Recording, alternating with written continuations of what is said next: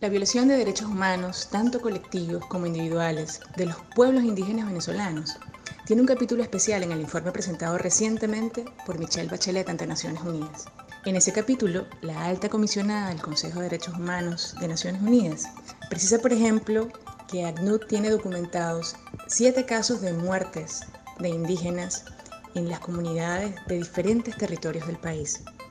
También habla de los incidentes en el estado Bolívar ocurridos recientemente, especialmente los vinculados a la comunidad Pemón y el hecho de que novecientos sesenta y seis Pemones huyeron a Brasil.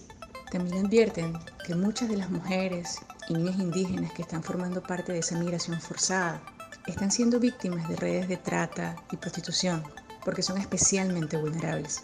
Si usted desea consultar más detalles sobre esta y otras notas producidas por Cotejo Info, lo invitamos a seguirnos en nuestras redes y portal web. Habló para ustedes Marianela Palacios. Este fue el Cotejo de la Semana. Consulta en la página cotejo punto info y en las redes sociales arroba cotejoinfo más trabajos realizados por el primer medio de verificación de datos en Venezuela.